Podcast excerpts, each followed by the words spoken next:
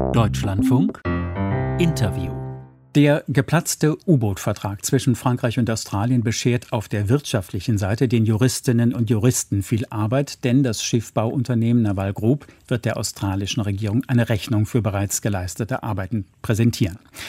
Mehr Porzellan ist politisch zu Bruch gegangen, denn die Überraschung war Teil einer neuen indopazifischen Allianz zwischen den USA, Großbritannien und Australien. Und nicht nur in Paris fragt man sich, was ist das alte Bündnis eigentlich noch wert? Zwar haben die Präsidenten Biden und Macron inzwischen miteinander telefoniert und gestern trafen sich die beiden Außenminister Jean-Yves Le Drian und Anthony Blinken in New York. In Frankreich haben sich die Wogen aber nicht geglättet. Gleich auch zu hören im Interview mit Jean-Louis Bourlange.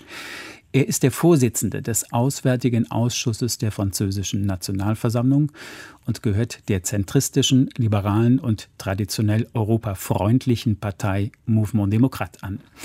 Ich habe ihn vor der Sendung gefragt, ob es, um das Vertrauen wiederherzustellen, reicht, wenn Joe Biden und Emmanuel Macron miteinander reden. Non, euh, il est nécessaire qu'ils se parlent, mais en réalité, euh, il y a une rupture profonde de confiance profonde. Nein, es ist notwendig, dass sie miteinander sprechen. Aber es besteht ein tiefer Vertrauensbruch, wirklich tief, zwischen der französischen Regierung, dem französischen Präsidenten und der amerikanischen Regierung. Das Vertrauen muss wiederhergestellt werden. Und damit meine ich von amerikanischer Seite einerseits und andererseits nicht nur von den Franzosen, sondern von den Europäern. Denn das Problem ist nicht nur ein französisch-amerikanisches, es betrifft vielmehr die Atlantische Allianz, das Verhältnis zwischen den Vereinigten Staaten und den europäischen Staaten der Allianz. Es ist ein gemeinsames Problem. Simplement franco-américain. Le problème concerne l'Alliance Atlantique, les relations entre les États-Unis et les pays, les États européens de l'Alliance. C'est un problème collectif. Die Europäer, mit Ausnahme der Dänen, haben ihre Solidarität zum Ausdruck gebracht. Reicht das? La question n'est pas celle de la solidarité. Le problème, c'est la question de savoir ce que les Américains veulent faire dans le cadre de l'Alliance Atlantique. Es geht hier nicht um Solidarität. Es stellt sich die Frage, was die Amerikaner mit der Atlantischen Allianz vorhaben. Jeden Tag wird es für uns deutlicher erkennbar, dass das, was in den vergangenen Tagen geschehen ist, offenbar lange von den Amerikanern, den Briten und den Australiern vorbereitet wurde. Es ist ein Vertrauensbruch zwischen den Vereinigten Staaten und dem französischen Verbündeten, einem aktiven Verbündeten. Wir sind militärisch zum Beispiel in Afrika und anderswo präsent. Puisque nous sommes présents sur le plan militaire, par exemple, euh, en Afrique ou ailleurs. Le président Biden vient de prononcer devant l'ONU ein Discours de promotion du Multilateralisme. Präsident Biden hat vor den Vereinten Nationen eine Rede über Multilateralismus gehalten. Wenn man sich den Rückzug aus Afghanistan anschaut oder die neue Allianz mit Australien und dem Post-Brexit Vereinigten Königreich, passen seine Worte zu seinen Handlungen? Non, je, je, je dois dire que je suis très déconcerté par euh, les propos du président euh, Biden. Nein, und ich muss sagen, ich bin sehr verwirrt. Auf der einen Seite die Worte des Präsidenten Biden. Er spricht von Multilateralismus. Bei den zwei Themen, die Sie genannt haben, bei Afghanistan und den U-Boot-Verträgen, kam der brutalste, hinterhältigste Unilateralismus zum Ausdruck. Das ist wirklich das Gegenteil von Multilateralismus. L'Afghanistan d'abord et la question des contrats de sous-marins avec l'Australie, c'est l'unilatéralisme le plus brutal et le plus sournois qui s'est manifesté. C'est vraiment le contraire du multilatéralisme. Nous sommes tous d'accord. Wir sind uns alle einig, die anderen Europäer, Franzosen und Deutsche, dass wir mit beiden über die beste Strategie China gegenüber diskutieren wollen. China ist ein schwieriges Thema. Gleichzeitig auf der einen Seite im Kampf gegen die Erderwärmung und für wichtige Handels- und Industriebeziehungen ein Partner, an dem kein Weg vorbeiführt, aber auch ein Partner, der immer härter wird in einer sehr beunruhigenden Art neomaoistischen Erwachens. Wir haben den Eindruck, dass Herr Biden das Gegenteil von dem befürwortet, was er tut. Ich kann das amerikanische Interesse an einer Schwächung des Bündnisses mit den Franzosen, den Deutschen und den Europäern nicht erkennen. Je ne vois pas l'intérêt américain d'affaiblir euh, l'alliance avec euh, les Français, les Allemands, euh, enfin les Européens. War die Entscheidung, die Verträge zu widerrufen, eine stratégische, um China Kontra zu geben, oder eine wirtschaftliche? Je ne sais pas, je crois qu'il y a beaucoup de choses qui se sont mêlées dans cette affaire. D'abord, on est mal informé. Hein. Das weiß ich nicht. Da kommt einiges zusammen. Zunächst sind wir sehr schlecht informiert worden. Man sieht zurzeit nur den oberen Teil des Eisberges. Mit langem Atem vorbereitet und doppelzüngig vorangetrieben.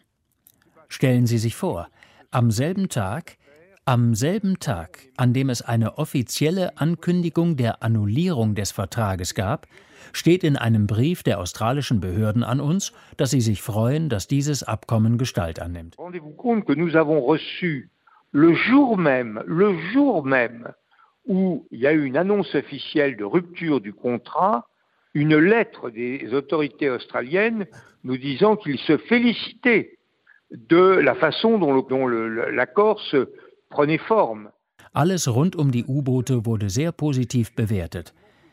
Man hat den Eindruck, dass die rechte Hand nicht wusste, was die linke tat. Donc on a l'impression que la main droite euh, ignorait la main gauche. Donc Alors vous, vous étiez complètement surpris. Sie waren vollkommen überrascht? Ah, mais nous avons été, euh, nous avons été abusés. Nous avons, on nous a trahis. Wir wurden getäuscht. Man hat uns verraten. Übrigens stellt sich da vielleicht auch die Frage, ob unsere Nachrichtendienste ihre Arbeit gemacht haben. Peut-être euh, d'ailleurs, ça pose un problème de savoir euh, si nos services de renseignement ont fait leur travail. Die Europäische Kommission verhandelt seit 2018 mit Australien über ein Freihandelsabkommen. Dem müssen alle Mitgliedstaaten der EU zustimmen. Kann man sich vorstellen, dass Frankreich grünes Licht geben wird. Est-ce qu'on peut imaginer que la France donnera son feu vert? Écoutez, je crois que c'est très prématuré de le dire. Es ist sehr verfrüht, das zu sagen. Sagen wir so. Die Australier haben wirklich nicht das unternommen, was sie tun müssten, um die Vorbehalte der Franzosen zu überwinden. Es gibt immer eine Art protektionistischer französischer Vorbehalte, die ich in der Regel nicht teile. Aber viele französische Parlamentarier sind beunruhigt, wenn wir Freihandelsverträge unterzeichnen. Das Beste wäre, zumindest abzuwarten. Beaucoup de parlementaires français sont toujours inquiets euh, des contrats de libre-échange que nous signons. Euh. Je crois que le mieux, ça serait, pour le moins, euh, c'est d'attendre. Schauen wir nach Frankreich in dieser frühen Phase des Präsidentschaftswahlkampfes. Was antworten Sie den Arbeiterinnen und Arbeitern in den Werften, die jetzt sagen könnten, Europa ist nicht fähig, uns zu schützen? Qui puisse dire, voilà, l'Europe n'est pas capable de nous protéger. Écoutez, les ouvriers et les ouvrières françaises de Naval Group, je comprends leur émotion. Ich verstehe, dass das die französischen Arbeiter und Arbeiterinnen bei Naval Group sehr bewegt. Mit diesem Vertrag waren rund um Cherbourg sehr große Erwartungen verbunden. Naval Group ist ein sehr solides Unternehmen. Dem Himmel sei Dank, es laufen noch Verträge. Das Unternehmen wird nicht zugrunde gehen. Il a grâce au ciel encore des contrats et qui ne sera pas tué. Mais l'essentiel est ailleurs. L'essentiel, c'est le problème de l'avenir de l'Alliance atlantique et le degré de confiance que nous pouvons faire aux Américains.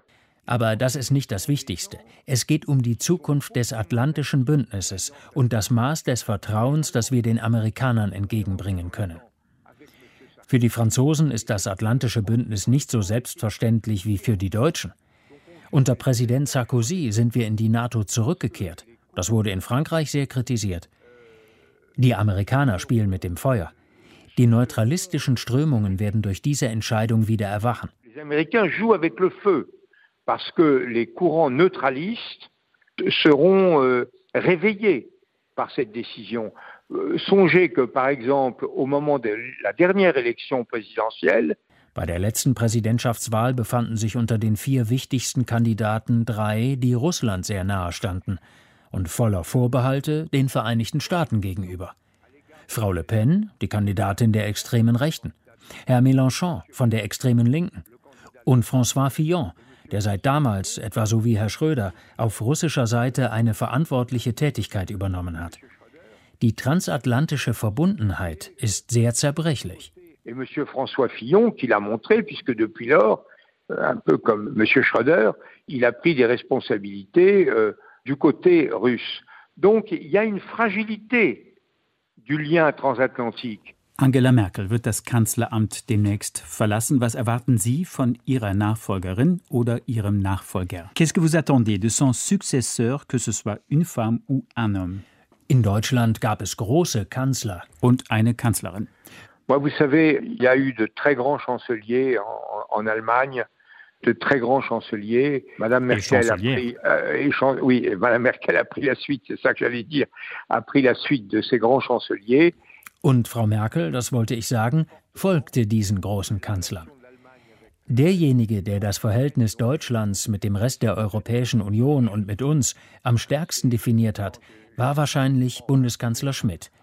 Ich denke an die Rede, in der er sein Vermächtnis ausdrückte, beim SPD-Parteitag in Berlin einige Jahre vor seinem Tod, wo er aufgezeigt hat, dass die Verbindung zwischen Deutschland und der Europäischen Union wesentlich ist für das Bekenntnis Deutschland.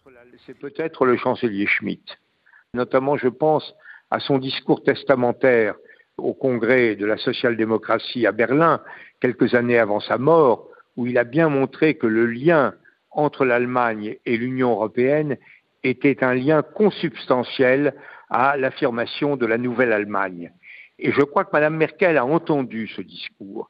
Elle a tardé à l'entendre. Ich glaube, dass Frau Merkel diese Rede verstanden hat. Sie hat sich damit allerdings Zeit gelassen. Während der ersten Jahre ihrer Amtszeit war sie ziemlich vorsichtig. Sie hat es verstanden, vor allem als es um das EU-Programm Next Generation ging.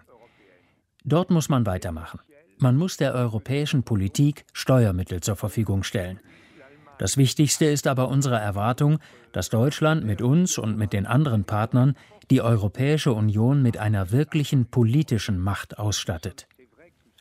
Wir sind ein ökonomischer Riese, vor allem dank der Stärke der deutschen Wirtschaft, aber wir sind noch ein politischer Zwerg. Nous sommes un géant économique, grâce en particulier à la force de l'économie allemande, mais nous sommes encore un nain politique. Monsieur Bourlange, merci d'avoir répondu à nos questions. Bien, je vous remercie et je dis aux électeurs allemands, ich danke Ihnen und ich sage den deutschen Wählern viel Glück und machen Sie von Ihrem Stimmrecht Gebrauch. Ganz Europa schaut, was Sie tun und hat Vertrauen in Ihre Entscheidung. Bonne chance, exercez votre droit de vote. Toute l'Europe regarde ce que vous allez faire et a confiance dans votre décision. Das Gespräch mit Jean-Louis Bourlange, dem Vorsitzenden des Auswärtigen Ausschusses der französischen Nationalversammlung, können Sie abermals hören, mit Übersetzung oder im Original in unserer kostenlosen Audiothek-App und auf unserer Seite deutschlandfunk.de dort auch nachlesen.